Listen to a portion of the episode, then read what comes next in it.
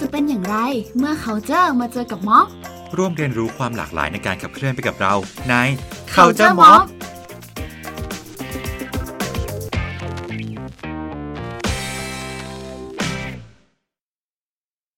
สวัสดีครับก๊อตกรกฎเจียมสง่าครับ สวัสดีค่ะ จัสมินสุพันยุดาคีเว่นค่ะ ตอนนี้นะครับทุกคนอยู่กับพวกเราในรายการ Culture Mob รายการที่จะพาทุกคนไปทำความเข้าใจเกี่ยวกับวัฒนธรรมอันหลากหลาย ในการขับเคลื่อนนั่นเองครับ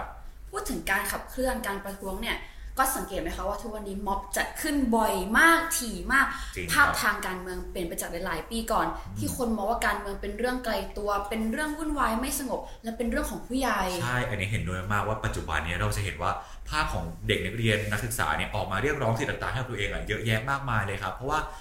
เออเราจะรู้สึกว่าจริง ๆ ตอนปัจจุบันเนี่ยภาพที่เราเห็นในอดีตที่แบบม็อบมันจะผูกขาดให้กับผู้ใหญ่อืมการเมืองเป็นเรื่องของคนที่โตแล้วเนี่ยมันไม่เห็นเป็นภาพเดิมอยู่แล้วครับค่ะเหตุผลที่มันเป็นแบบนี้เพราะอะไร ก็เพราะว่าเด็กเนี่ยคืออนาคตของชาติครับ แต่ถ้าไม่พลาดเนี่ยผมคืออนาคตของคุณแหม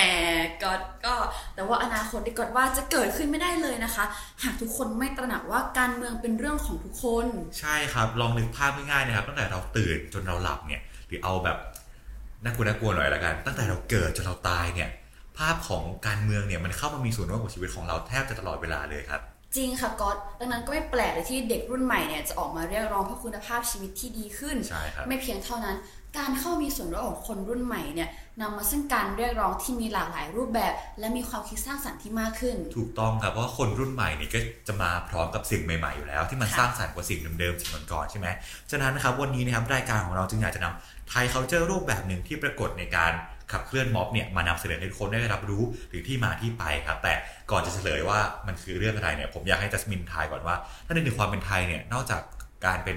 land of compromise หรือ land of smile ความค่ะอบอ้อมอารีต่างๆเนี่ยจัสมินนึกถึงอะไรอีกครับ ก็แน่นอนล่ะ คนไทยเป็นคนตลก เออจริงจริงๆยังขไงนาดยังไงมีนายกคนหนึ่งยึดอำนาจมาจากรัฐประหาร เรายังมองว่าเขาเป็นคนตลกได้เลยนายกคนนั้นคือใครครับ เขาบอกว่าไม่พูดดีโอกว่าเคไม่พูดดีกว่าเนาะโอเคอะทีนี้เรารู้กันแล้วใช่ไหมครับว่า EP นี้เนี่ยเราจะพูดกันเรื่องความตลกการเสียดสีที่นำมาใช้ในงานขับเคลื่อนประชาธิปไตยของเรา ทีนี้ก็อยากอธิบายก่อนว่าเหตุผลจริงๆแล้วที่คนไทยเป็นคนตลกเนี่ยมันมีที่มาที่ไป มันไม่ได้แบบอยู่ดีๆขำขึ้นมาตลกตลกๆเองเฉยๆอะยังไงคะก๊อตต้องเท้าความไปก่อนครับว่าจริง ๆ แล้วโครงสร้างของประเทศไทยเนี่ยในปัจจุบันจริงๆมันไม่ใช่แค่ในปัจจุบันแหละมันมันมันมันต่อตั้งนานแล้วเออเนอะมันสืบทอดระบบแบบเนี้ยที่โครงสร้างทางสังคมเนี่ยมันเหลื่อมล้ำอะมันยิ่งเพิ่มแก็บไปเรื่อยๆทำให้คุณภาพชีวิตของคนไทยแต่ละคนเนี่ย มันยิ่งห่างชั้นกันขึ้นไปเรื่อยๆ เมื่อมันมีกลุ่มคนที่ คุณภาพชีวิตไม่ดีเนี่ยมากกว่า มันทำให้เอ่อคุณภาพชีวิตเราของเขาเหล่านั้นเนี่ยมันทำให้ชีวิตของพวกเขาเหล่านั้นเนี่ยไม่ได้มีความสุขขนาดนั้นนะครับค่ะสิ่งที่ตามมาหลังจากที่เรารู้สึกว่าชีวิตของของเราเนี่ยไม่ได้มีความสุขเราก็เลยเหมือนพยายามที่จะสรรหาความสุขใหม่ๆ ผ่านสิ่งง่ายๆ ในรอบๆในรอบตัวเราเนี่ยก็คือการพยายามสร้างมุกตลกหรือคิดอะไรที่มันตลกๆขึ้นมาเออซึ่งสิ่งเนี้ยมันเป็นการรับมือกับความทุกข์ในชีวิต เป็นการสร้างความสุขในแบบรูปแบบหนึ่งให้กับตัวเองครับ อ๋อในทางจิตวิทยาสิ่งนี้ก็คือแบบ defense mechanism ใช่ไหมคล้ายๆ กับแทนที่เราจะไปเครียดกับสิ่งที่มันเกิดขึ้น เราก็ล้อเล่นกับมันอย่างนี้หรือเปล่า ใช่ครับ นี่แหละครับจึงเป็นวิธีการที่คนไทยใช้รับมือกับสิ่งยากๆลำบากในชีวิตก็เลย กลายเป็นที่มาของวลีคนไทยเป็นคนตลกนั่นเองครับ ซึ่งทีนี้โอเคเรารู้แล้วว่าคนไทยเป็นคนตลกเนี่ยมันมีที่มาที่ไปยังไงต่อไป เราจะมาทำความเข้าใจกับทุกคนครับว่า ความตลกเนี่ยมันแทรกซึมมันกลายเป็นส่วนหนึ่งของม็อบได้ยังไงครับ เราต้องทำความเข้าใจก่อนค่ะว่าม็อบแบบสู้กับอะไร มันมีอำนาจหลายอย่างที่กดทับเราอยู่ เชื่ออะไรบ้างคะก๊อตอะเห็นเนี่ยชัดๆเลยอำนาจเผด็จการอืมเป็นดาธิปไตยก็นับเป็นอำนาจที่กดทับพวกเราอยู่อ่าทุกใช่คนแล้วอำนาจเนี่ยมันทำให้เรากลัวใช่เราต้องต่อสู้กับสิ่งที่มันกดทับเรามาอย่างยาวนานเพเนี่ยราะว่าแบบเราอะมีมือเปล่า เราไม่ได้มีเออออาวุธเราไม่ได้มีอะไรที่แบบจะสั่งการ ใช่อย่างน้อยเลยความตลกเนี่ยมันช่วยให้เรารับมือกับความกลัวที่เกิดขึ้นได้ทำให้เรากล้าที่จะเรียกร้องสิ่งที่เราต้องการมากขึ้นจริงครับเมื่อเราเนี่ยไม่รู้สึกกลัว กับอำนาจที่กดทับเราเนี่ยเราก็จะมีความรู้สึกว่าเออเราสามารถที่จะออกไปขับเคลื่อนสามารถทำสิ่งต่างๆ ได้อย่างแบบเบิ่มเบิ่มจริงครับไม่เพียงเท่านั้นนะมันมีเออมีอะไรอีกก็จริงๆอารมณ์ขันนะมันมีลักษณะพิเศษของมันคือมันสร้างเสน่ห์แล้วก็ทำให้สิ่งที่เราพูดสิ่งที่เราสื่อสารออกไปเนี่ย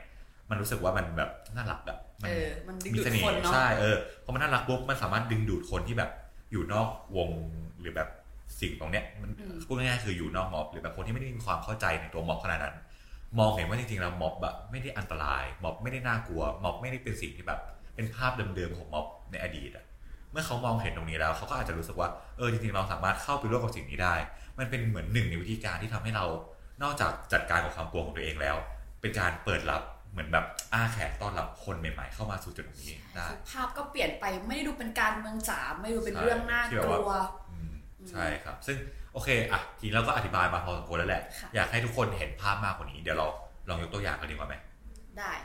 ก็เคยได้ยินเรื่องม็อบชมสวนไหมคะอ่าเห็นคือแบบสิ่งเนี้ยมัน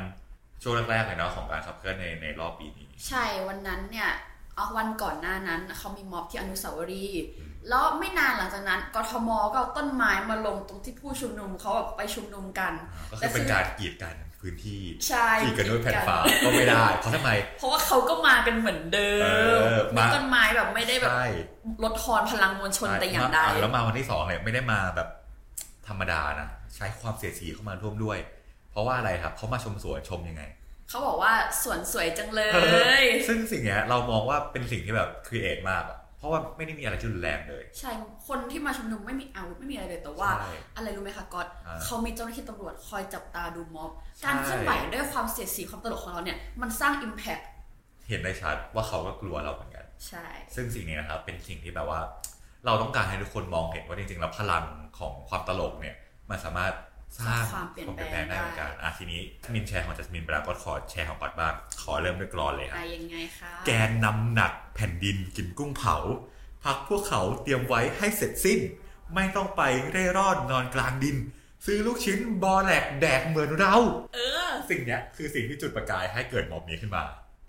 จริงๆกรอนที่ก่อนได้พูดไปเนี่ยมันตัดมันแต่งโดยคนที่อยู่ฝ่ายตรงข้ามกับกลุ่มประชาธิปไตยอ่าเขาเห็นภาพที่แบบคุณรุ้ง คุณรุ้งเนี่ยเอ่อเป็นเล่าให้ฟังก่อนว่าเป็นแกนนำขใช่องกลุ่มธรรมศาสตร์และการชุมนุม ซึ่งเขาเพิ่งถูกได้รับการปล่อยตัวจากภายหลังการถูกคุมขังเนี่ยแล้วเขาก็รับการรักษาในโรงพยาบาลทีนี้คุณทรายหนึ่งในท่อนำเลี้ยงของกลุ่มประชาธิปไตยเนี่ยก็เลยซื้อกุ้งเผาแบบเบิ่มๆเลยครับ ไปเออไปให้คุณลุงกินแบบก็เป็นการเสริมกำลังใจหรือไงเนาะค่ะทีนี้แบบฝ่ายตรงข้ามไม่พอใจ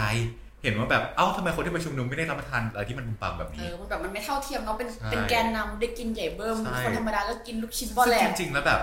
มันไม่ใช่อะเพราะว่าแบบเขาเพิ่งถูก ได้รับการปล่อยตัวเนาะเออถ้าแบบใช้ความเป็นมนุษย์มองถึงจุดนี้สักนิดนึง ก็จะเห็นว่าจริงๆแล้วมันไม่ใช่เรื่องแปลกอะไรค่ะแต่สิ่งเนี้ยมันทำให้เราเห็นในอีกแง่มุมหนึ่งคืออะไรรู้ไหมครับ คือ ถ้าการเมืองดีเนี่ย การกินกุ้งเผาจะไม่ใช่เรื่องที่แบบ เกินเอื้อมถึงอะอืมถ้าการเมืองดีเนี่ย อาหารที่แบบดีๆ อาหารที่มีโภชนาการดีๆ จะไม่ราคาจะไม่แพงเกินไป ใช่ถูกต้องครับและมันจะยิ่งเป็นการส่งเสริมทั้งการเกษตรและแบบการประมงของทั้งประเทศด้วยค่ะซึ่งคุณชายเห็นภาพนี้ปุ๊บ ไม่ใช่เห็นภาพเห็นกรอนเห็นข้อความพวกนี้ ทนไม่ไหวค่ะจัดเลยกุ้งเผาหนึ่งร้อยโล วางเต็มราชดำเนินพร้อมเตาปิ้งต่างๆ ก่อนเอ่อซึ่งซึ่งอันเนี้ยมันมันเป็นอีเวนท์ที่แบบเชื่อมต่อกับ หลังจากที่มีม็อบกุ้งเผาคือเขาจัด เป็นเดินทางไปมอบพระราชสารต่ออ่าเออซึ่งอะเราจะพูดถึงแค่ม็อบกุ้งเผาหน่อยแล้วกันว่ามันเป็นการตอบกลับ ซึ่งใช้ความเสียดสีไงเธอเสียดสีฉันมาเหรอโอเคฉันเสียดสีกลับไปเออและทำให้ได้เห็นในแง่มุมต่างๆมากมาย ซึ่งอะสิ่งเนี้ยทั้งหมดเนี่ยทั้งสองม็อบที่เราได้พูดกันไปในวันเนี้ยก็จะทำให้เห็นแล้วว่าการใช้ความเสียดสี การใช้สิ่งที่มันตลกพยายามเทคในสิ่งที่เขาทำได้แย่กับเราให้กลายเป็นเรื่องตลก มันก็จะทำให้เราสามารถรับมือกับสิ่งนี้ได้อย่างสนุกใช่และสร้างสรรค์ โอเคแล้วก็อธิบายที่มาที่ไปของความตลกรวมถึงตัวอย่างกันไปพอสมควรแล้วเนาะอาทีนี้เรามาสรุปกันดีกว่าว่าการใช้ความตลกใน